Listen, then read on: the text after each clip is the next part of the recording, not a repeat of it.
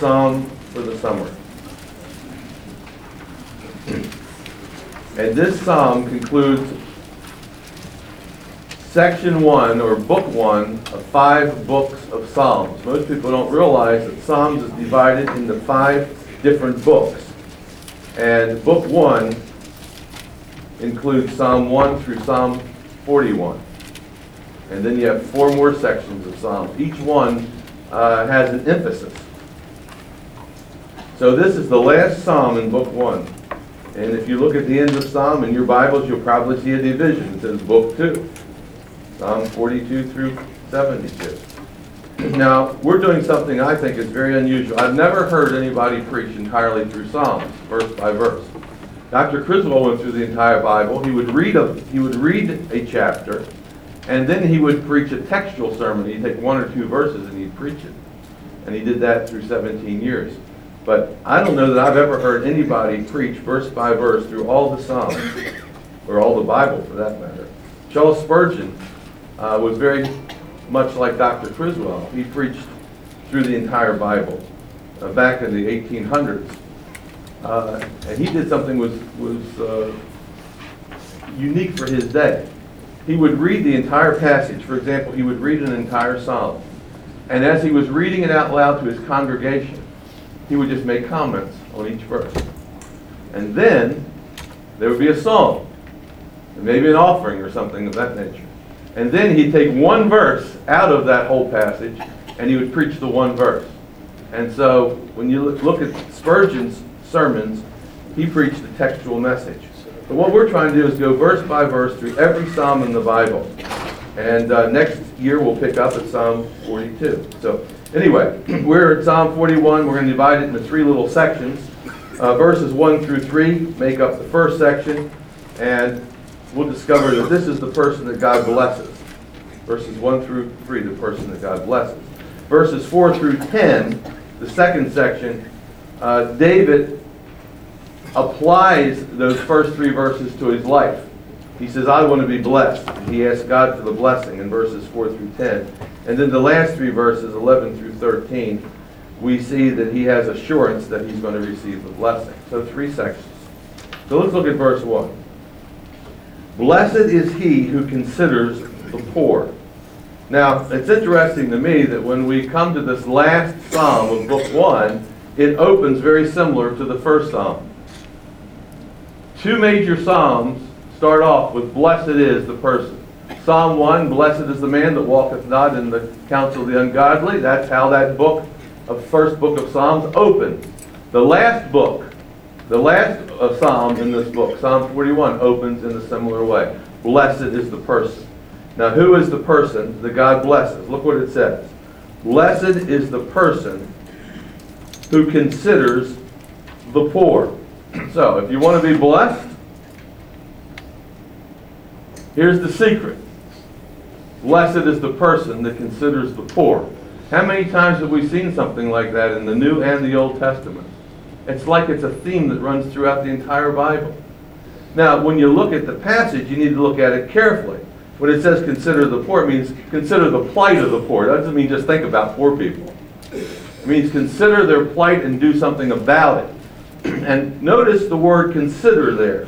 Notice it's plural. It says, Blessed is he who considers. It's not plural as much as it is a present tense verb.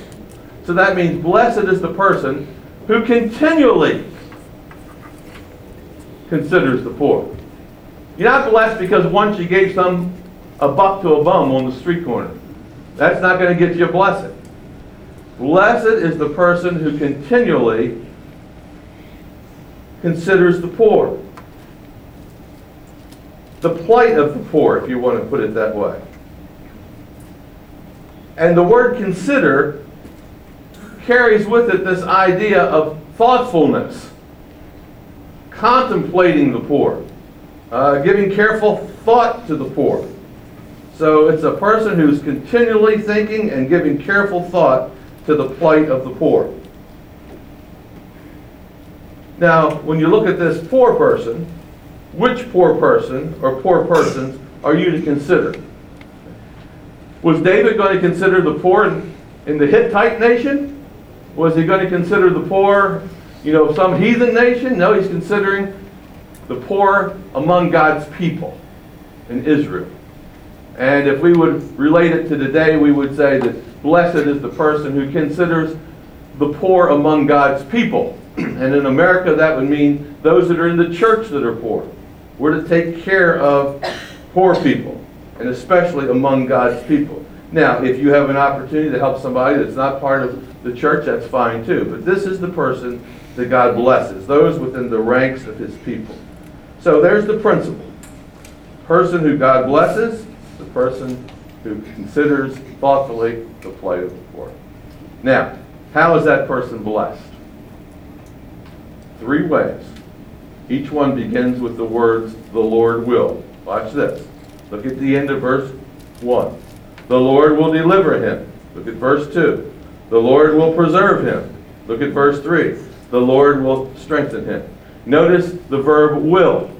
If you consider the plight of the poor now and regularly, then in the future the Lord will do something for you.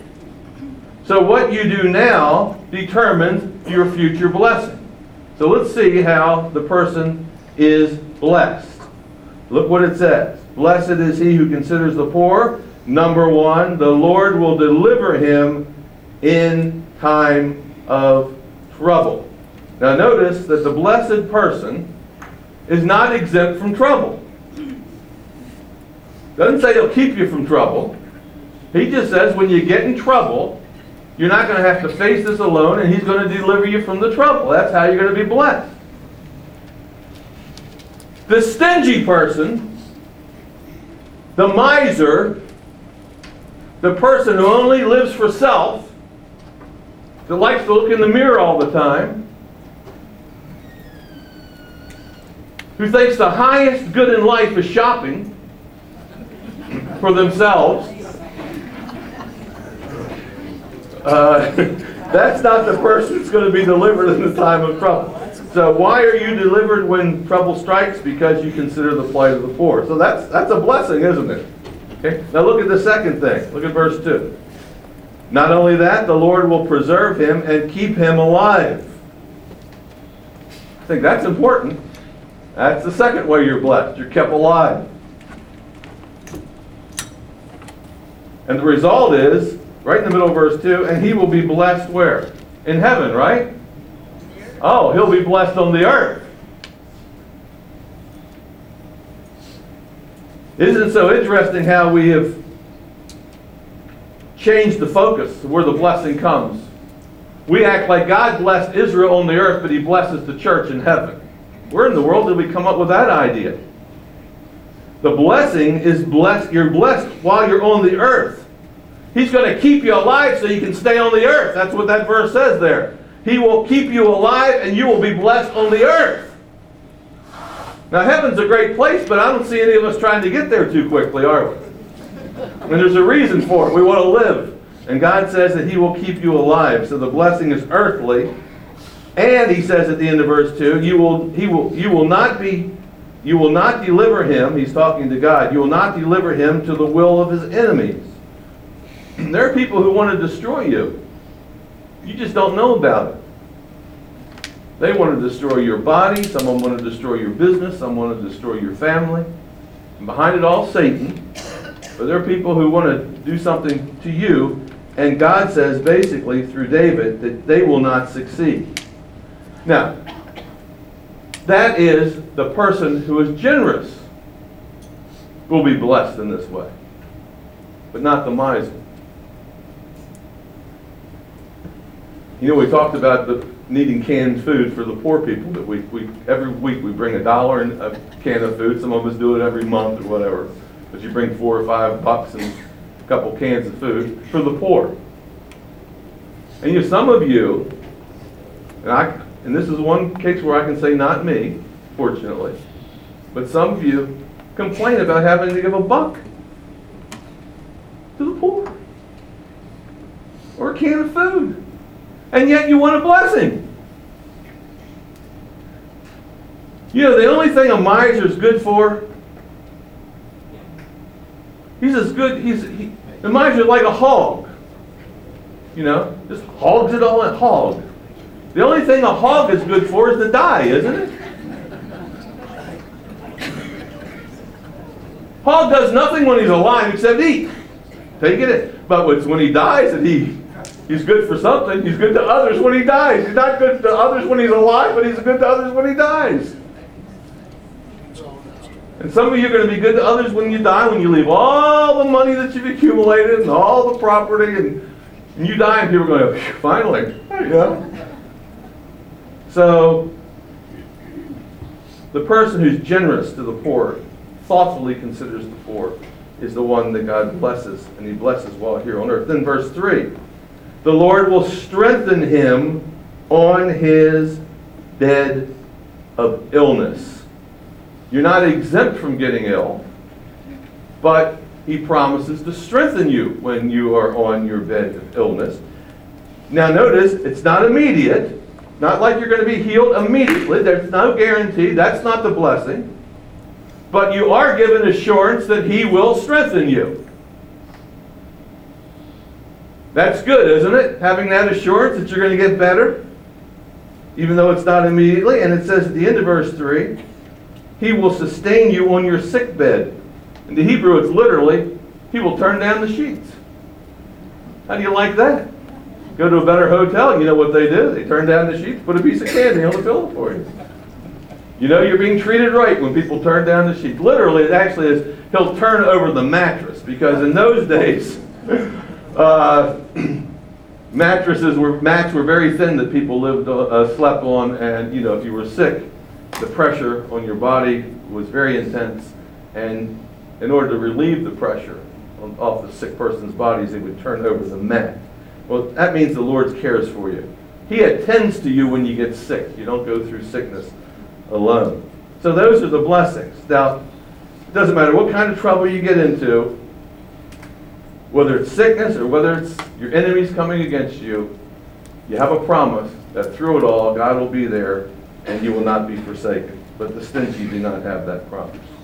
So there's part number one. Okay, so we have a principle. The principle is, blessed is he who contemplates thoughtfully the plight of the poor person. Now, David appropriates this to his life. Look at verse 4.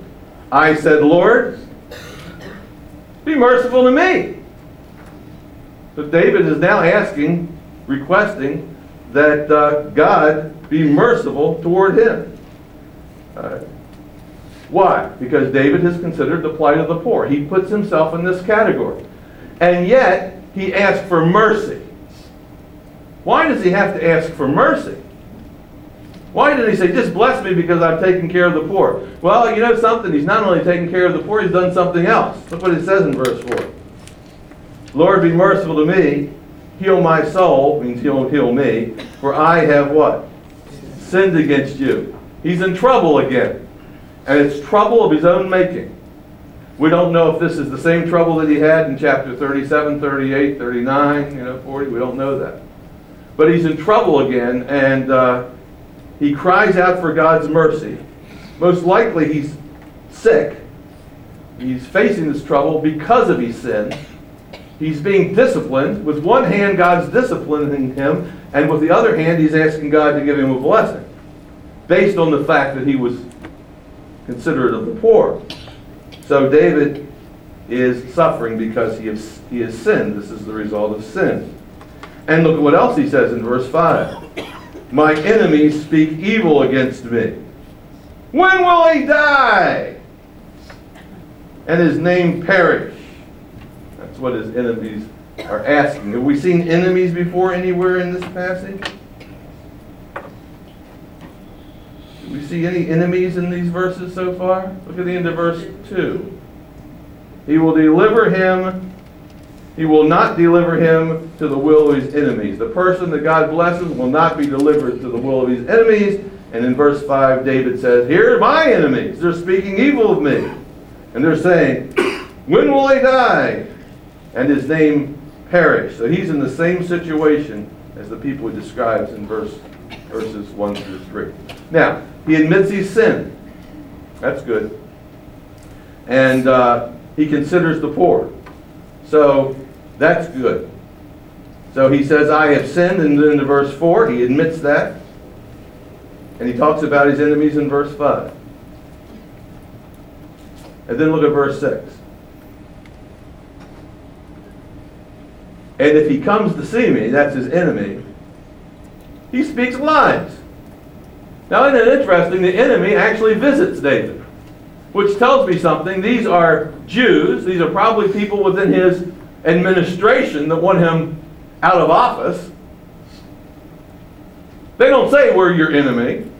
They actually try to pass themselves off as, as his friends.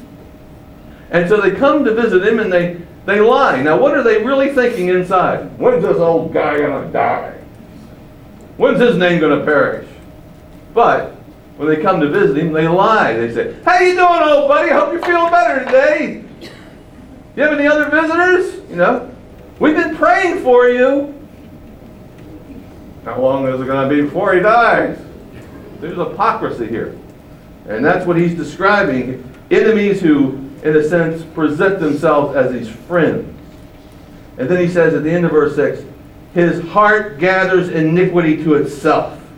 Because he just keeps piling up sin, that the lying visitor. His heart gathers iniquity, piles it up. It's not just that he lies to me and says, How you doing? when he really doesn't care but his heart gathers, it piles up iniquity to itself. When he goes out, he tells it. Oh boy, he's really sick. We only have a little bit of time now. He uh, starts spreading the rumors that David's uh, time is up. And he says in verse 7 All who hate me whisper together against me. Against me they devise my hurt. He's talking about a conspiracy here. They're doing it together. Uh, the only reason they visited him in the first place was to see how soon he would die, so they can go out and give a report and say, "Boy, let's get things ready. He only has about three more weeks. Let's get. We need to be ready to move right in when he when he dies and take over." See? So that's what they're describe what David's describing here. Look what they say in verse eight. this is interesting. An evil disease, they say, clings to him. He's not going to get through this one. this is one that's going to finish him off. An evil disease, they say, clings to him. And now that he lies down, he will rise up no more. That is their evaluation of David's situation. That's a human evaluation. And look at this in verse 9. Even my own familiar friend, my good friend, in whom I trusted, who ate my bread, has lifted up his heel against me. It's not only his enemies that have turned against him, his, one of his best friends has turned against him. Somebody he's brought into his house and sat down and ate with and broke bread with. It's, it'd be one thing if this guy just turned his back on David, but he doesn't say he's turned his back on him. What does he say he's done? Turned his heel against him. Uh, a reference to, uh, in a sense, uh, give him a good swift kick while he was down. Double crossed him. Nothing worse than being double crossed by a friend. When Julius Caesar was being assassinated, he looked up and saw his best friend. He said, You too, Brutus? Et tu, Brutus? David knows what it's like to be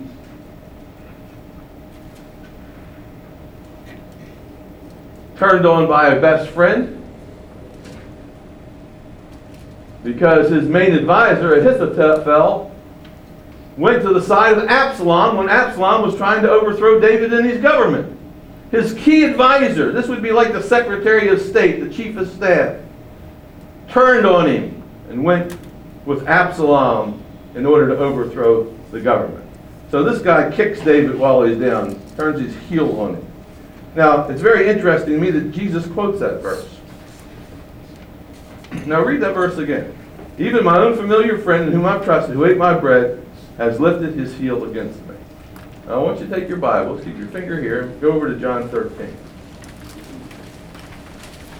You're familiar with this passage, but you just didn't realize where it came from.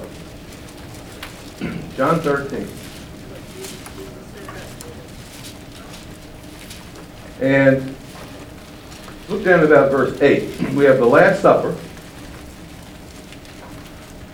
Verse 18, rather. Verse 18. John 13 and verse 18. And look what he says. I do not speak concerning all of you. He's talking in the Last Supper. I know whom I've chosen. But that the scripture may be fulfilled. He who eats bread with me has lifted up his heel against me. Look down at verse 26. It is he whom I shall give a piece of bread when I've dipped it. And having dipped the bread, he gave it to Judas, the son of Simon.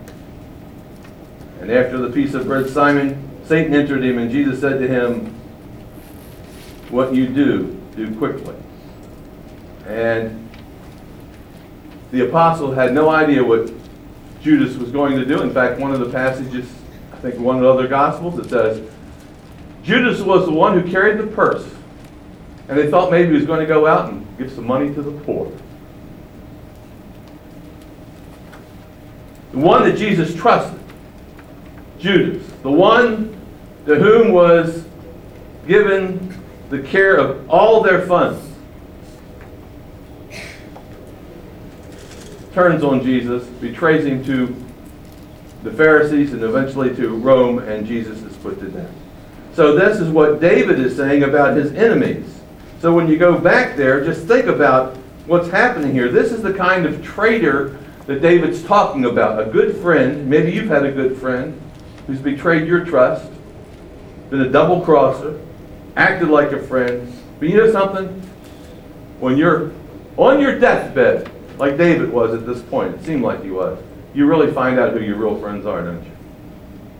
The ones that stick by you are the ones who betray you. So uh, Judas, when he went out and betrayed Jesus, he had all the money. They never saw that money again. Just think about that. Not only did Jesus die, they never saw that money again. It wasn't like he came back and said, hey guys, I decided to give all this money back. No, he threw money back at the Pharisees and chief priests and goes out and hangs himself. We have no idea where that money went. He probably went and got drunk the night. Money. Maybe he gave it away to somebody that he knew. But they never got that money back. Now, when you see that, go back to Psalm 41 and look at verse 10. So that's what happens. His enemies turn against him. Even his friend turns against him. Verse 9. But watch verse 10. But you, O Lord, notice the contrast. You see it? But you, O Lord, in contrast to his traitorous friend and his enemies, be merciful to me and raise me up. Now, why is that important? Because what did his enemies say? He's, li- he's laying down and he will never rise up. That's what they just said, didn't they? Where did they say that? Into verse 8. You see that? Now that he lies down, he will rise up no more. But look what Jesus, uh, what David says in verse 10. But you, O Lord, be merciful to me and raise me up. So here's the contrast. No matter what they think, no matter what their plots are, if you have considered the poor, the plight of the poor, even if you sinned like David, you can ask God to bless you in this way. And David knows that he will. Now, it is interesting that in verse 10 he asked for mercy. Do you see that? This whole section opened up in verse 4 with mercy. O Lord, be merciful to me. And now in verse 10, but you, O Lord, be merciful to me. That's how we know that makes a section, verses 4 through 10. That word mercy, in a sense, serves as bookends around that middle section of the psalm. So that's what he says. Now look at the end of verse 10. Raise me up. Now watch this. That I may repay him. What in the world does that mean? Get me better so I can What? Cut his head off? I can take revenge? We don't know what that means. Or does he mean I can repay him good for his evil? I mean, that's how Jesus taught, wasn't it? Repay good for evil. I'm not sure that's what David means. David probably means I can get them out of office and uh, they will never do this again. Uh, so it's interesting when David says, raise me up, he says, do it so that I can repay them. That's his purpose statement there, which is interesting. Whatever it means. It doesn't sound good for this for his enemy. Now we come to the last section, and we see that David has the assurance of these blessings. And look what he says in verse 11. He says, By this I know that you are well pleased with me. How does he know this?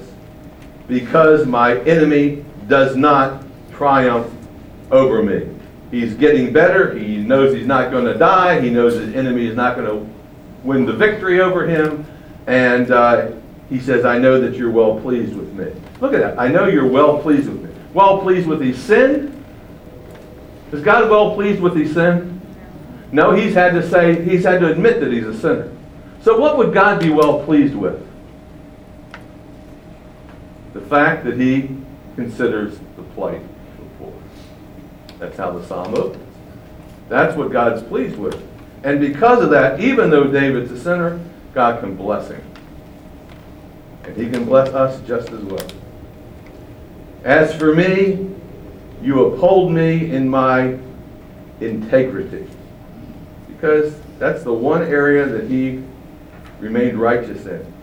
And you set me before your face forever. You never cast me out.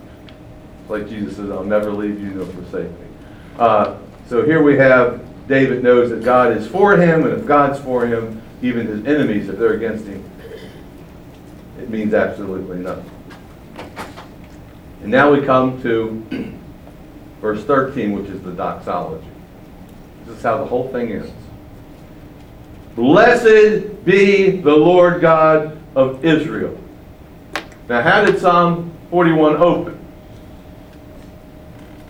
Blessed be he who considers the poor. That's a blessing, that's a beatitude that God gives upon us. And then in turn, David blesses the Lord. Blessed be the Lord God of Israel. He returns the blessing. So that's what we're to do. God blesses us, and we are to return the blessing.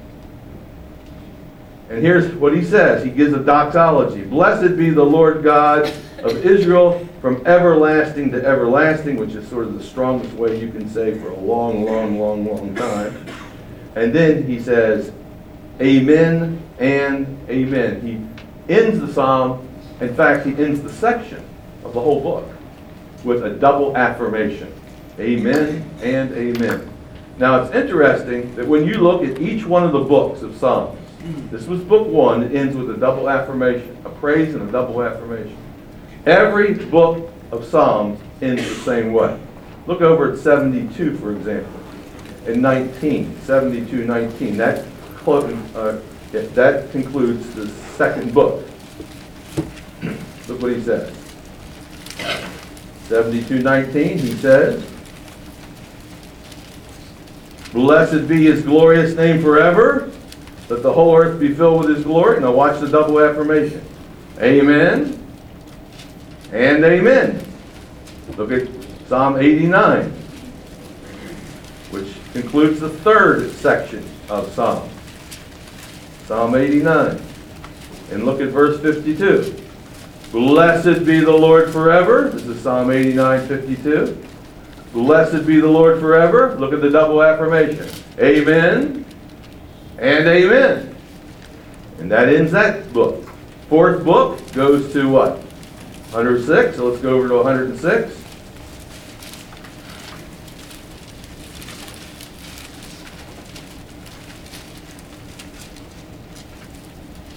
Now watch this double affirmation little different. Blessed be the Lord God of Israel from everlasting to everlasting. That's sort of familiar. Let all the people say, Amen. That's the first affirmation. Look at the second. Praise the Lord. There's double affirmation. Now look at the end of Psalms. Psalm 150.